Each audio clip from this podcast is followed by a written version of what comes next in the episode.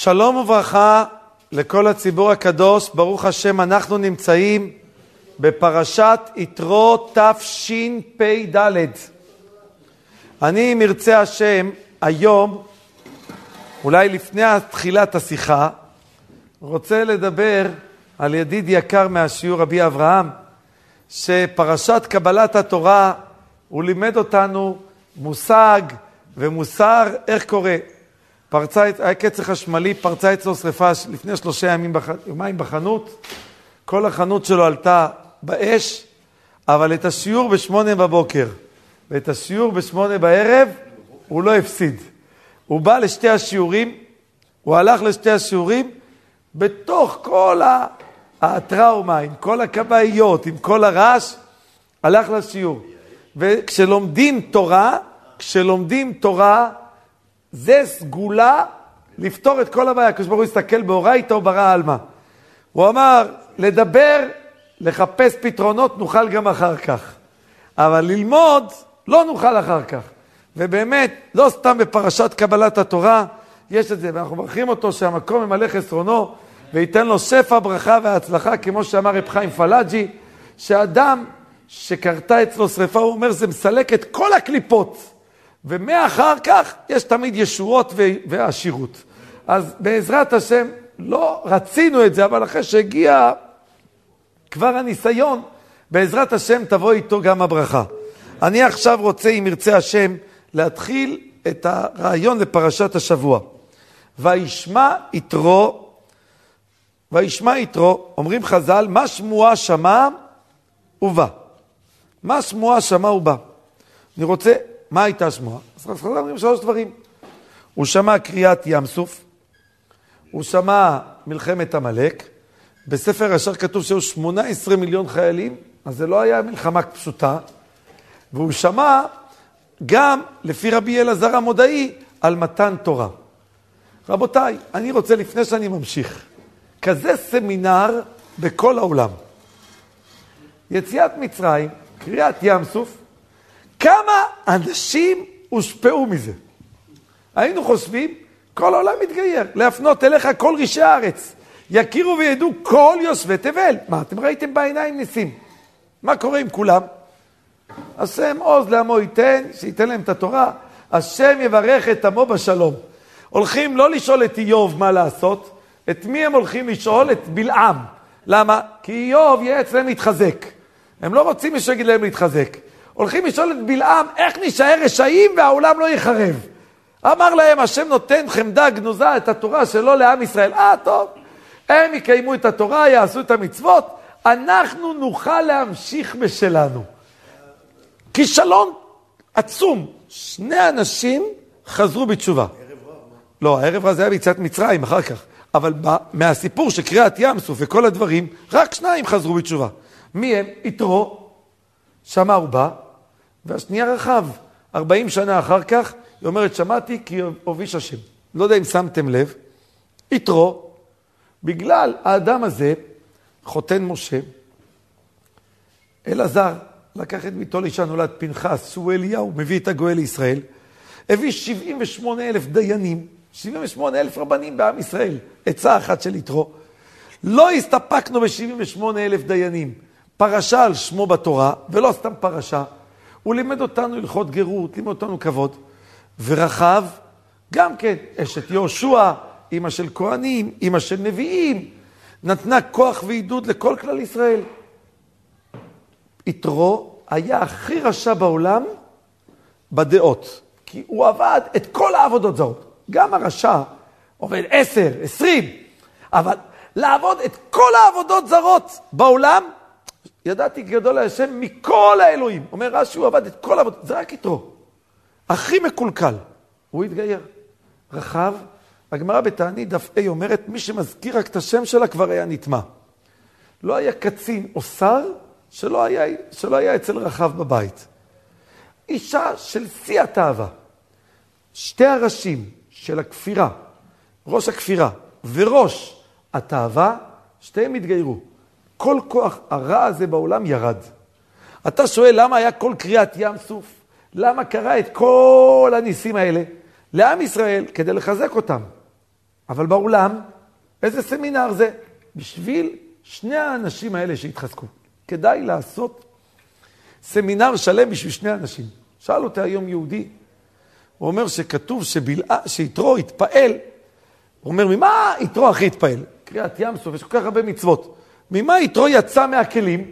כי בדבר אשר זדו עליהם, אומר רש"י, מידה כנגד מידה. מה שהם זממו לעשות, עשו להם. רצו במים, עשו להם במים. הם הטביעו אותם בטיט, טבעו בתוך טיט, בתוך הים, בתוך הבוץ. בקיצור, קיבלו מכות, המים קפאו תאומות, הים מנער אותם, נותן להם מכות. מהמידה כנגד מידה, אחי יצא מגדרו אה, יתרו. אז שאל אותי אותו יהודי, מה המיוחד במידה כנגד מידה? קריאת ים סוף זה לא נס יותר גדול? מכת קינים זה לא יותר גדול, מכת הרוב. מה המיוחד? אמרתי לו, למה השם עושה מידה כנגד מידה? כדי שאדם יחזור בתשובה.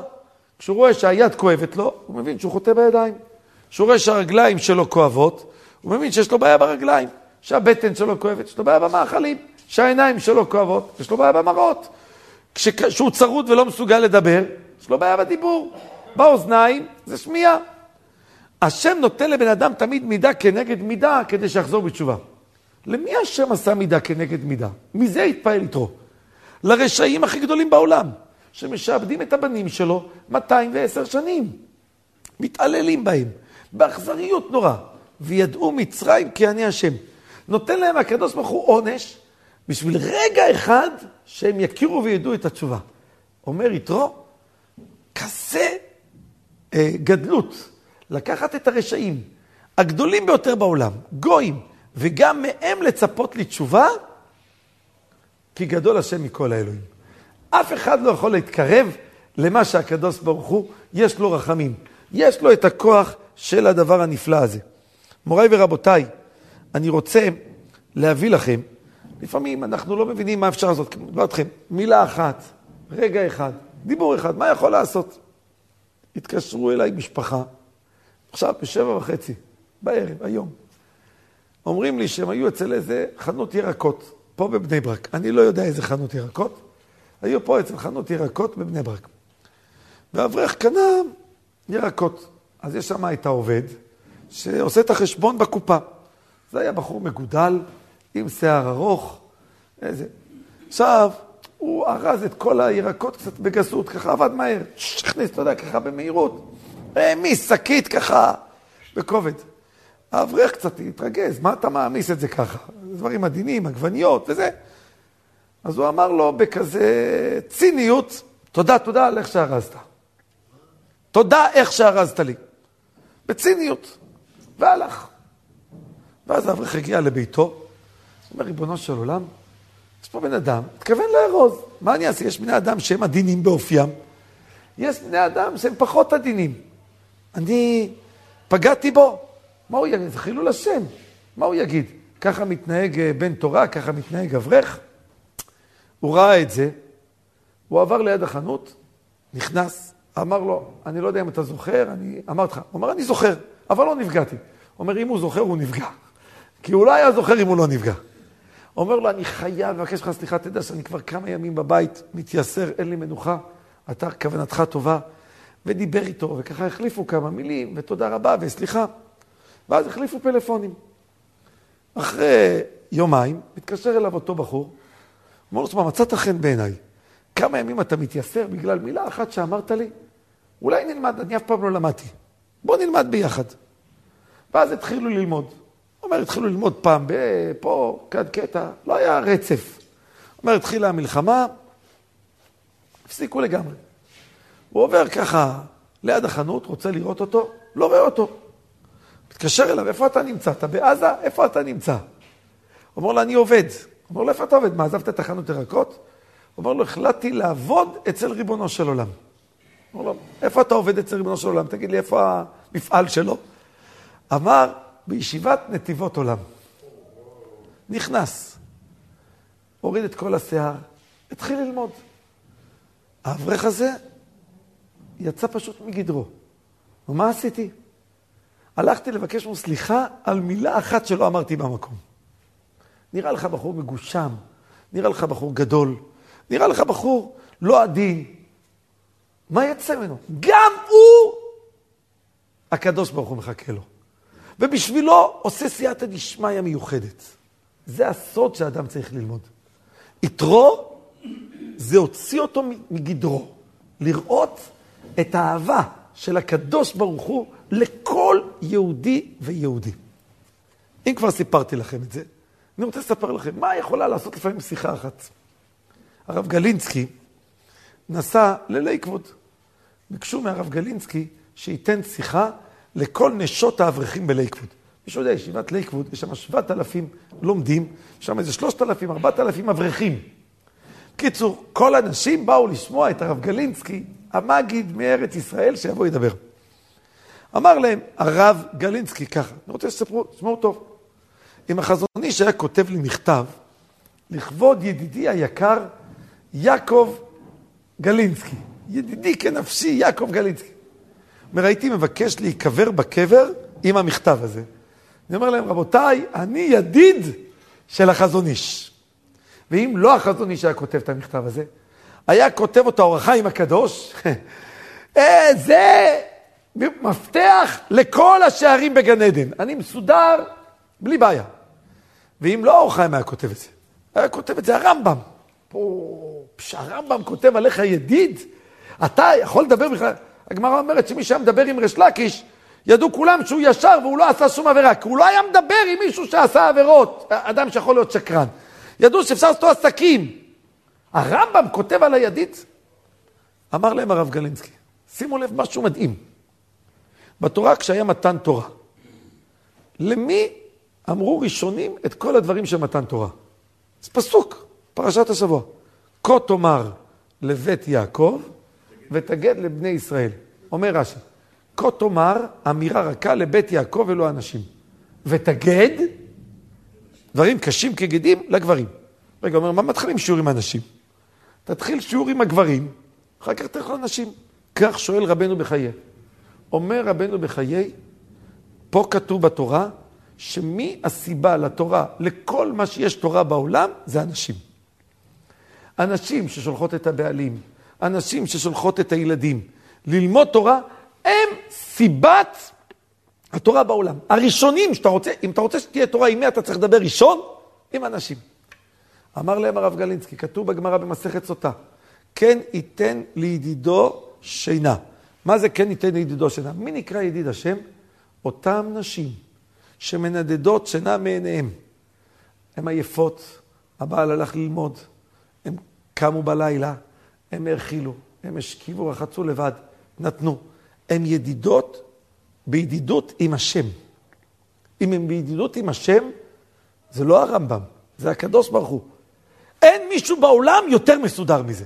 ואז הוא דיבר, איזה ברכה יכולה להיות למי שיש לו ידידות עם השם. הרב גלנצקי אמר את השיחה, הלך. הוא היה נוסע לחוץ לארץ, לארה"ב, לאסוף כסף למוסדות שלו, היה לו כוללים, ישיבה. הוא הגיע לאיזה גביר שהיה רגיל לתת לו את כל, ש... כל פעם שהוא מגיע, תרומה מכובדת. הוא אומר לו, הרב גלינסקי, השנה אתה לא מקבל. הוא אומר לו, מה עשיתי? מה קרה? הוא אומר לו, הבת שלי, יש לי בת יחידה. ברוך השם, התחתנה עם חתן מיוחד. הוא למד בלייקווד. אמר לי, אני רוצה ללמוד. סיכמתי איתו, שלוש שנים אתה לומד, אני מממן לך את כל השלוש שנים, מהשנה הרביעית אתה בא לעזור לי בעסקים. יש לי אימפריה גדולה שהקמתי, אני רוצה להוריש אותה לחתן שלי. נגמר השלוש שנים. הבת שלי היחידה הייתה בק... בכינוס, והיא שמעה, כן ייתן לי ידידו שינה. היא מתקשרת אליי, ואומרת לי, אבא, אני לא רוצה לוותר על ידידות עם השם. אני רוצה שבעלי ילמד עוד שנה. אני אריב עם הבת שלי. אתה גרמת שהבת שלי והחתן שלי לא יבואו לעזור לי. אני לא נותן לך השנה משכורת. אמר, טוב, אני לא נותן לך תרומה. אמר, לא יהיה, השם ייתן מקום אחר, ישלח שלומיו. הלך. אומר, שנה הבאה הוא מגיע. אומר לו, השנה, נו, מה קורה? הוא אומר לו, אל תשאל, הציעו לו תפקיד להיות רם בישיבה, עכשיו הוא לא צריך את העזרה שלי, הוא נשאר שם גם עם פרנסה, לא צריך כלום, לא רוצה. הוא אומר, עכשיו אני לא נותן לך אף פעם את התרומה. אמר הרב גלינסקי, עברו כמה שנים, והוא ראה איזה חתן, איזה נכדים, איזה בת. קיבל כזה מלוך אופניים נחת. אומר לו, עכשיו אני רוצה להחזיר לך את כל השנים שלא נתתי. מאיפה הכל התחיל? שיחה אחת. כן ייתן לידידו שינה. אתה רוצה להיות ידיד של השם? דברים שלא מסתדרים, קשה לך, יש לך שיעור, יש לך משהו. אני עייף, מנדד שינה מעיניי, בא לשיעור, עושה משהו, מתאמץ. זה הסוד להיות ידיד השם.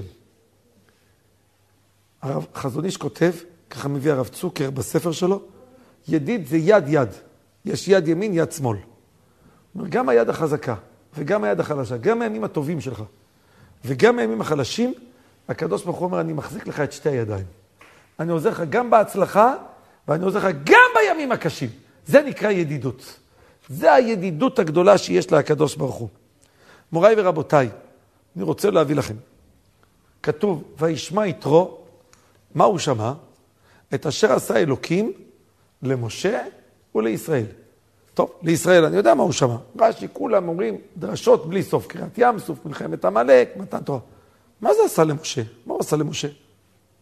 מה היה עם משה? מה שהוא שמע אצל משה, זה יותר ריגש אותו מקריאת ים סוף, כי הוא מתחיל עם משה. אשר עשה השם למשה ולישראל. איזה דבר עשה השם למשה? את השאלה הזאת לא אני שואל, שואל אחד מגדולי הראשונים, הרמב"ן ובעל הטורים, שתיהם שואלים את זה בפרשת השבוע. מה היה עם משה? אומר הרמב"ן, משה גדל בבית של פרעה, נידון למוות. בגיל 20 נמלט 60 שנה על נפשו. 60 שנה אסיר נמלט. מגיע לפרעה. פרעה, המלך הכי גדול בעולם, שלט בכל העולם. פרעה, המכשף הגדול בעולם. פרעה, האכזר הגדול בעולם. תופס ילדים, שוחט אותם, משעבד עם שלם, לא מניד עפעף. פרעה, הגאוותן הגדול בעולם. נכנס אליו משה, אסיר נמלט. מה היה צריך לעשות מיד? הגעת לנקום בו, אין מחילה, אין סליחה, אין כפרה. להרוג אותו מיד. אומר, השתומם יתרו. משה נכנס כל השנים, אה, כל, כל השנה לפרעה, בלי פחד. נכנס עם כל האריות, עם כל המכשפים, נכנס בלי פחד, יוצא בלי פחד. אומר, משה נמלט בלי כלום, עם בגדים עליו, בלי שקל. פרעה אסף את כל הכסף של העולם, כל המלחמות, כל העושר, כל הרעב שהיה, התעשר עושר אגדי. ומה קרה בסוף? משה האסיר הנמלט יצא מלך עם כל הכסף של פרעה, ופרעה איבד את כל עמו, איבד את כל כספו, איבד את מלכותו, איבד את הכל. שמע את אשר עשה אלוקים למשה? תראה איזה מהפכה. הקדוש ברוך הוא עושה בשביל בן אחד שלו. את המלך הכי חזק בעולם, את העשיר הכי גדול בעולם, לוקח לו את הכל. אני רוצה להיות עבד השם, אני רוצה להיות שייך אליו. מה? שמע הוא בא. מיד הוא שמע הוא בא. זה אשר שמע אלוקים למשה. זה לא סתם שקוראים את השמע אלוקים למשה. אני רוצה לספר לכם. רב אייזיק שר היה חתנו של הסבא מסלבודקה. היה לו חתן אחד. מי היה החתן שלו? רב אייזיק שר. הוא הקים את ישיבת סלבודקה פה בבני ברק. רב אייזיק שר, הוא היה יהודי חריף, עמוק, חכם. הוא הלך ברחוב, הוא היה צריך לטייל לבריאותו, היה לו התקף לב. הרופא אמר לו, אתה חייב לעשות כל יום 40 אה, דקות אה, הליכה. הוא הולך, הייתה אישה שרצה עם מגלת תינוק, אדם מבוגר הולך, מרוב בהילות שהייתה ממהרת, נתקלה בו, כמעט הוא נפל. התלמיד שליווה את רבי איזיק שר, תפס לו מהר את היד. והוא מהר רצה לצעוק על האישה הזאת, את לא מתביישת? יש פה אנשים מבוגרים, כמעט הפלת אותו. רב גדול, אדם מבוגר, מה את רצה כמו מטורפת? תראי איך את הולכת, מה קרה לך? ורבי איזיק מיד מסתכל עליו, השתתק. אומר לו, מה, הרב לא הגיע לגערה? ככה רצה, ככה מפילה? אמר לו, בוא אני אגיד לך משהו, ותגיד לי אם מגיע לגערה. והאברך הזה אמר שהמשפט הזה שינה לו את המבט על החיים. אמר לו, בוא תסתכל. אני לימדתי אתמול את התלמידים, למדתי את הלימודים שלי, ישנתי בלילה בשקט, קמתי בבוקר, התפללתי, אכלתי ארוחת בוקר בנחת. אני יוצא עכשיו לסיבוב בשביל הבריאות. כל מה שעשיתי, דאגתי למה שאני נהנה ממנו. זה אני עשיתי. בוא תראה מה היא עשתה. אתמול בלילה, בעלה לא היה בבית, כנראה עכשיו בכולל, היא השכיבה את הילדים לבד. הילדים בכו, חיפשה, גייצה, בישלה, רחצה, השכיבה, הרדימה אותם. בלילה הילדים נתעוררו באמצע הלילה, היא קמה חמש פעמים בלילה להעיר אותם. בבוקר היא ובעלה קמו, מלבישים את כל הילדים, הכינו כריכים לכל הילדים לבתי ספר, לתלמודי תורה. רצה, קיבלה טלפון מהמנהלת שבה היא עובדת, שכנראה היא צריכה מילוי מקום עכשיו חמש שעות בלי שהיא הכינה את השיעורים. היא רצה עם הילדה, התינוקת, לשים אותה אצל מטפלת כדי לרוץ, לתת איזה שיעור. אימפריה של חסד. דאגה לבעלה, דאגה לילדים, דאגה לבית, עשתה את הכל. היא עם אימפריה של מצוות, חסד, היא דאגה, היא, היא פגעה בי. תגיד, אני צריך לבקש ממנה סליחה או היא צריכה לבקש ממני? אישה שרצה עם כל כך הרבה מצוות, מי צריך להרגיש חייב למי? אמר לו רב אייזק, תסתכל עליה כאישה שאתה יכול לבקש ממנה ברכה. זה אתה צריך לדעת. זה הכוח שאדם צריך תמיד לראות. מוריי ורבותיי, יש ילקוט שמעוני בפרשת השבוע. משה רבינו עלה לקבל את התורה בשמיים. כשמשה רבינו עלה לקבל את התורה, הוא שומע את הקדוש ברוך הוא לומד. פש, הלוואי עלינו. לשמוע את ה... הוא אומר, אליעזר בני אומר, פרה, הוא לומד הלכות פרה אדומה. פרה אדומה, מאיזה גיל היא נקראת פרה, ומאיזה גיל היא נקראת עגלה. אז הוא אומר, פרה בת שתיים, כלומר בת שנתיים, ועגלה בת שנה. עגלה בת שנה. שומע את זה משה רבינו, אומר לו, מי זה אליעזר? אומר, עתיד לעמוד בן שלי ויגיד, אומר הקדוש ברוך הוא, אתה כל, ריבונו של עולם, אומר משה לקדוש ברוך הוא, כל העולם שלך, אתה שולט בכל העולם, אתה לימדת את התורה, ואתה מזכיר את, ה, את הבן שלך בשר ודם? מה הוא אומר? אומר לו, כן, אני מזכיר אותו, כי תדע שהוא מקיים את העולם. אמר, יהי רצון שיהיה זה מחלציי. אמר לו, אתה רוצה שתהיה מחלציך? חייך, הוא יהיה לוי, הוא מהצאצאים שלך. יהיה מהבנים שלך. הדאו דכתיב ויקרא שמו, ושם האחד אליעזר. ומה זה שם האחד? שם השני. לראשון איך הוא קרא? גרסום. ושם השני אליעזר. למה קוראים לשם האחד אליעזר? אומר הילקוט, האחד זה מלשון מיוחד. הוא קרא לו אליעזר, זה לא אליעזר הזה. זה יצא ממנו אליעזר, שאותו אליעזר, רבי אליעזר בן אורקנוס, התנא הקדוש, שיצא. ראיתי ששואלים, לא זוכר איפה ראיתי את השאלה הזאת, אחד המפרשים, ממה התרגש כל כך אה, משה רבינו? יהי רצון שיהיה זה מעושה וחלצי. מה, מה, מה התפעל? ראיתי תירוץ נפלא. חטא העגל, 40 יום אחרי מתן תורה, כלה תחת חופתה. שלוש העבירות הכי קשות. עבדו עבודה זרה לעגל, ממש. אלה אלוהיך ישראל אומרים לעגל מזהב. גילוי עריות, ויקומו לצחק זה גילוי עריות. שחטו את חור, ראש הסנהדרין. שפיכות דמים. מי שעשה שלושת העבירות הכי חמורות, כשיש לו ענני כבוד, כשיש לו מן, כשיש לו באר מרים, כשהוא קיבל קריאת ים סוף, כשהוא קיבל עשר מכות, כשהוא ראה שמתו 80 אחוז מפושעי ישראל, כשהוא יושב עם משה רבינו, הוא ראה מתן תורה, הוא ראה קולות, ראה לפידים, כולם קיבלו דום לב, והם רואים טל תחייה מחיה אותם, קושרים להם שתי כתרים על הראש, ואתם הולכים לחטוא כאלה חטאים? האם יש להם תקווה? יש להם סיכוי?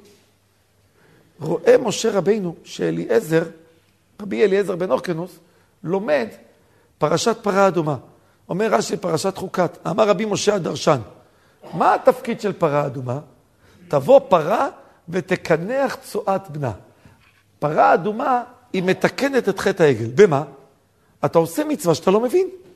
חוק. היא מטהרת או מטמאת? את, את, את, את מי שמטפל בה היא מטמאת. ואת אלה שזורקים את המים, עם פרת מים מטהרת. רגע, זה דבר שמטהר או מטמא? מה קורה פה? אומר, מה זה, מה זה האמונת חכמים הזאת? אומר, למה אדם עובד עבודה זרה? כי לא מסתדר לו, אז הוא חושב לעשות מה שהוא רוצה. כשיש לו אמונת חכמים, מה קורה איתו? הוא לא עובד עבודה זרה. מה זה גילוי עריות? הוא רוצה את האהבה. כשהוא לא עושה את מה שהוא מבין, הוא עושה את מה שהשם אומר לו, שובר את התאווה. למה הוא הורג את השני? כי הוא מפריע לו, הוא הפריע לו, לא נתן לו. כשהוא מבטל את דעתו, מה קורה איתו? לא ישפוך דמים. אמר רבי, אמר משה רבינו, אליעזר, אני רוצה שיצא מחלצי. מי שראה שלוש עבירות כאלה חמורות, והוא רוצה שהפרה האדומה הזאת תתאר את עם ישראל מכאלה עבירות חמורות, ויש תקווה, כזה אמונה והכרה בכוחו של הקדוש ברוך הוא בעולם, אני רוצה כזה בן שיצא מחלציי. אמר לו הקדוש ברוך הוא יצא מחלציך. זה הבן שיצא מחלציך. מזה היה ההתפעלות הגדולה של משה רבינו. אני לא יודע אם שמתם לב, שהרבי הקדוש שסידר את המשניות, התנא הראשון שמוזכר במסכת ברכות זה רבי אליעזר. ממתי קוראים את שמע בערבית? משעה שנכנסים הכהנים לאכול בתרומתם. עד סוף האשמורה הראשונה. דברי רבי אליעזר, הראשון שמוזכר בכל הש"ס, זה רבי אליעזר, אותו רבי אליעזר. לכן קרא לו אליעזר, שיצא זה מחלצי. תדע לך מה זה כוח. יש סיפור שאחד הלך וראה חייל, ב, ב, זה היה אחד מאדמו"רי בלז, אני לא זוכר איזה אחד מהאדמו"רים, הוא ראה בפולין חייל, הוא נכנס לבית כנסת, הוא רואה חייל בצבא הפולני, יושב ולומד משניות סדר טהרות. אומר לו, חייל פולני לומד משניות, סדר טהרות, זה סדר קשה, לא מצאת מה ללמוד? אמר לו אותו חייל, גייסו אותי לצבא הגוי הזה, והוא ניגש לישמח ישראל מאלכסנדר, ואמר לו הרבי מאלכסנדר, אתה רוצה להיות טהור? תלמד מסכת טהרות. הוא אומר, והוא ישב שם, בתוך הצבא. מה, לקחו אותו לעבודה, היה שם איזה גנרל פולני, שהוא ראה אותו שהוא חרוץ, הוא שם אותו שיהיה האיש, אה, העוזר שלו, היד ימינו, משרת שלו, נהג שלו, לוקח אותו, מסדר איתו. יום אחד הגנרל הפולני הזה רואה אותו יושב ולומד. הוא שומע את הקול של הלימוד, אומר לו, מה, מאיפה אתה? אמר לו, אתה יהודי? אמר לו, כן. מאיזה עיר אתה? אמר לו, גם אני יהודי, אני מאותה עיר שלך. ומה מתברר? לא פחות ולא יותר. שהסבא של אותו חייל, הוא היה אדם עשיר, ותפסו את הבן שלו לצבא. והוא לא רצה שיגייסו את הבן שלו לצבא הפולני. היה שם ילד יתום, שאף אחד לא דאג לו. הוא שיחד את ה... את המפקד שבא לקחת, אמר לו, קח את הילד הזה במקום הילד שלי, כי הוא היה צריך להביא מספר. והוא שילם. אומר לו הגנרל, אני הייתי הילד היתום שסבא שלך לקח במקום את אבא שלך. אמר לו, אבל אם אתה ככה לומד, ואתה זה, אני מוחל לו מחילה שלמה. מוחל לסבא שלך מחילה שלמה. ואז הוא אמר לו, אתה יודע מה? אני רואה שאתה אוהב ללמוד, אני משחרר אותך. הוא שחרר אותו, הוא רץ לאדמו"ר, אמר לו, כל מה שגייסו אותך זה כדי שתשיג מחילה לנשמה של סבא שלך שמתייסרת בשמיים על האכזריות שהוא עשה, והוא לקח את אותו חסיד שיהיה חתנו. אותו חייל, שיהיה חתן של האדמו"ר. ואז אמרו כולם, אתה רואה חתן, אה, חייל, כל החיים שלו נהרסו, כל החיים שלו השתבשו. חייל בצבא פולני. הפולנים זה אנטישמים, גויים, אכזרים. איפה אכפת להם איזה... היהודים היו לועגים להם ודורסים אותם. אין כישלון יותר גדול. הוא הלך ללמוד קצת סדר טהרות. כבר תלמיד חכם, היינו אומרים לו, לא תצא, נכון? משהו ממך לא יצא. מה תצליח ללמוד? אבל הוא אמר, אני יכול ללמוד, ואני יכול ללמוד סדר טהרות, אני לומד את זה. ומה זה גרם? שזה שחרר אותו, והאדמו"ר התפעל ממנו, כשהוא ראה איך שהוא לומד את זה, ולקח אותו לחתן. אצל האדמו"ר, אתה יודע מה זה חתן של האדמו"ר? סידר, סידרו אותך לכל החיים. גם מבחינה רוחנית וגם מבחינה גשמית. כמה אדם שלא נותן לעצמו להתייאש, לא נותן לעצמו ליפול, הוא יכול לגדול ולהצליח.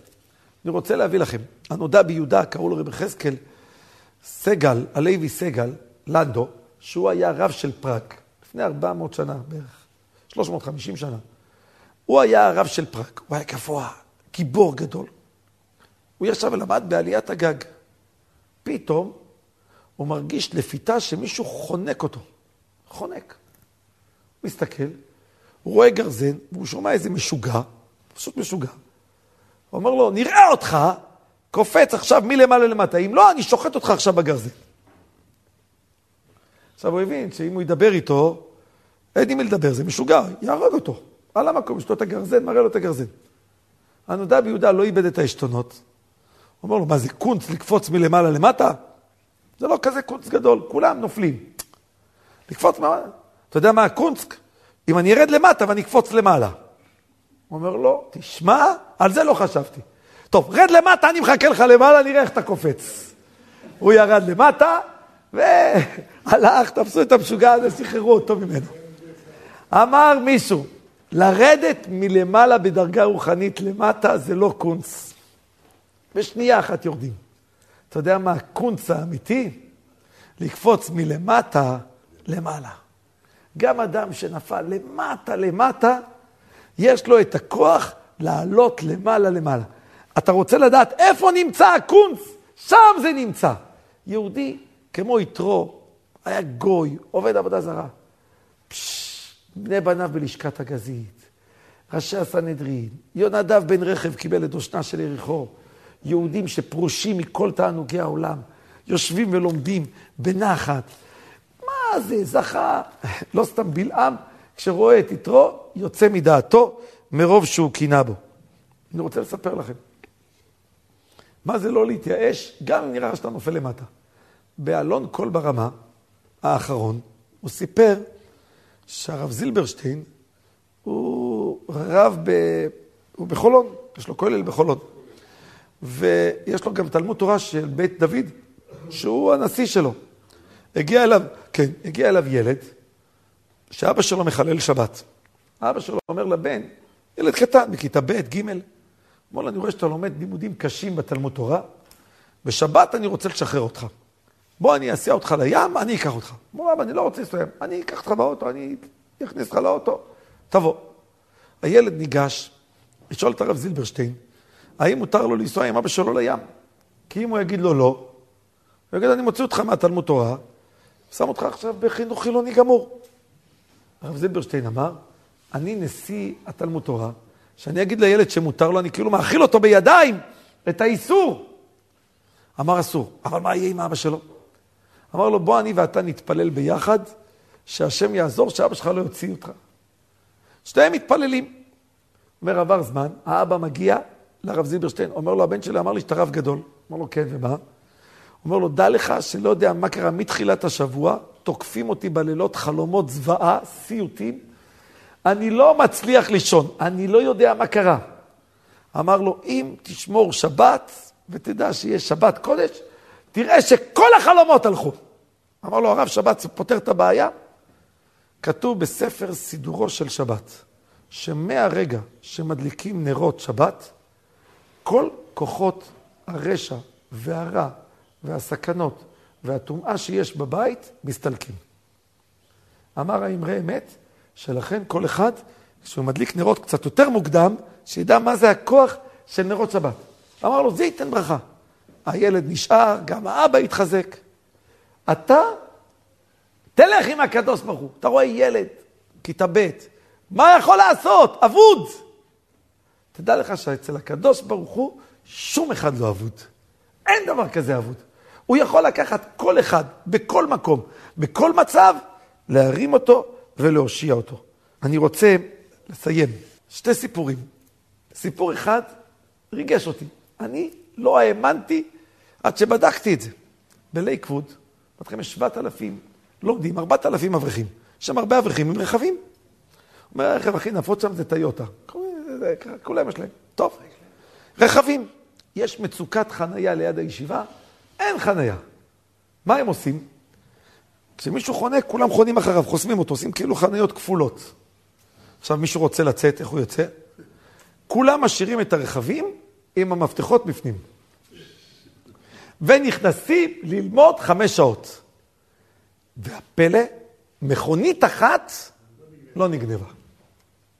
יושבים שם אלפי מכוניות, אסור שישמעו את זה בחוץ, אבל אלפי מכוניות יושבים שם עם מפתחות בפנים, ואז מישהו רוצה להוציא את הרכב שלו, הוא נכנס לרכב, משחרר אותו, ואז משתחרר. אין מקום לחנות. אתה שמעת פעם כזה דבר? תראה מה זה שמירה שהקדוש ברוך הוא שומר על בניו שלומדים את התורה הקדושה. סיפור שני, זה משהו מדהים. הרב אהרון לוי מערכים סיפר שיש לו איזה יהודי שהוא מכיר, קוראים לו שרון. יש לו מפעל גדול בדרום, שביקשו ממנו לשקם אותו, להבריא אותו, היה לו הפסדים. הוא אומר, ישב. אחרי שהוא הבריא את המפעל, החזיר אותו למסלול, ייעל אותו, סידר את הכל, אז בעלי המפעל אמרו סוף כל סוף, בואו נמכור אותו עכשיו ברווח. הביאו לשם איזה משקיע שהתעניין. המשקיע אומר לו, תשמע, זה מפעל בדרום. פה יש uh, דמי חסות של הבדואים שגונבים. איך אתה מסתדר עם אבטחה? מה ההבטחה שאתה עושה? הוא אומר לו, ההבטחה שלי זה המזוזות. לא הפסיק לצחוק. אמר, הבטחה מזוזות. קיצור, בא איתך משא מתן, הוא ניגש, ואז הוא אומר לו, בוא אני אראה לך מה זה הבטחה. ואז הוא הזמין איזו חברה שבדקה את המפעל, והיא אמרה שכדי לעשות הבטחה במפעל הזה בדרום, שלא יהיה גנבים, צריך לשים פה כאן מצלמה כזאת, חיישנים כאלה, דלתות כאלה, 12 מיליון שקל. הוא אמר לו, אני רוצה להוריד מהמחיר של המפעל את ה-12 מיליון שקל של האבטחה. ושואל אותו שרון, תגיד לי, במפעל שלך שיש את ההבטחה הזאת של ה-12 מיליון שקל, אין פריצות? אומר, אי אפשר, זבוב לא יכול להיכנס שם. סגור. אומר לו, טוב. הוא אומר לו, אתה מסתפק במזוזות? אומר, למחרת פרצו למפעל המאובטח, גנבו לו את כל המכונות. ואז הוא פוגש אותו. הוא אומר לו, לי יש הבטחה של הקדוש ברוך הוא, מזוזות. אתה עם 12 מיליון שקל, גנבו לך את הכל. כשצחקת על הקדוש ברוך הוא, הקדוש ברוך הוא צחק עליך. תדע לך שההבטחה, אצלי לא גנבו פעם אחת עם דתות פשוטות, עם מזוזות. אני בא לומר, מי שהולך עם הקדוש ברוך הוא, יש לו את הברכה ואת עשייתא דשמיא. נדע כולנו ללכת איתו ונזכה כולנו לשפע ברכה וסייעתא דשמיא, אמן ואמן.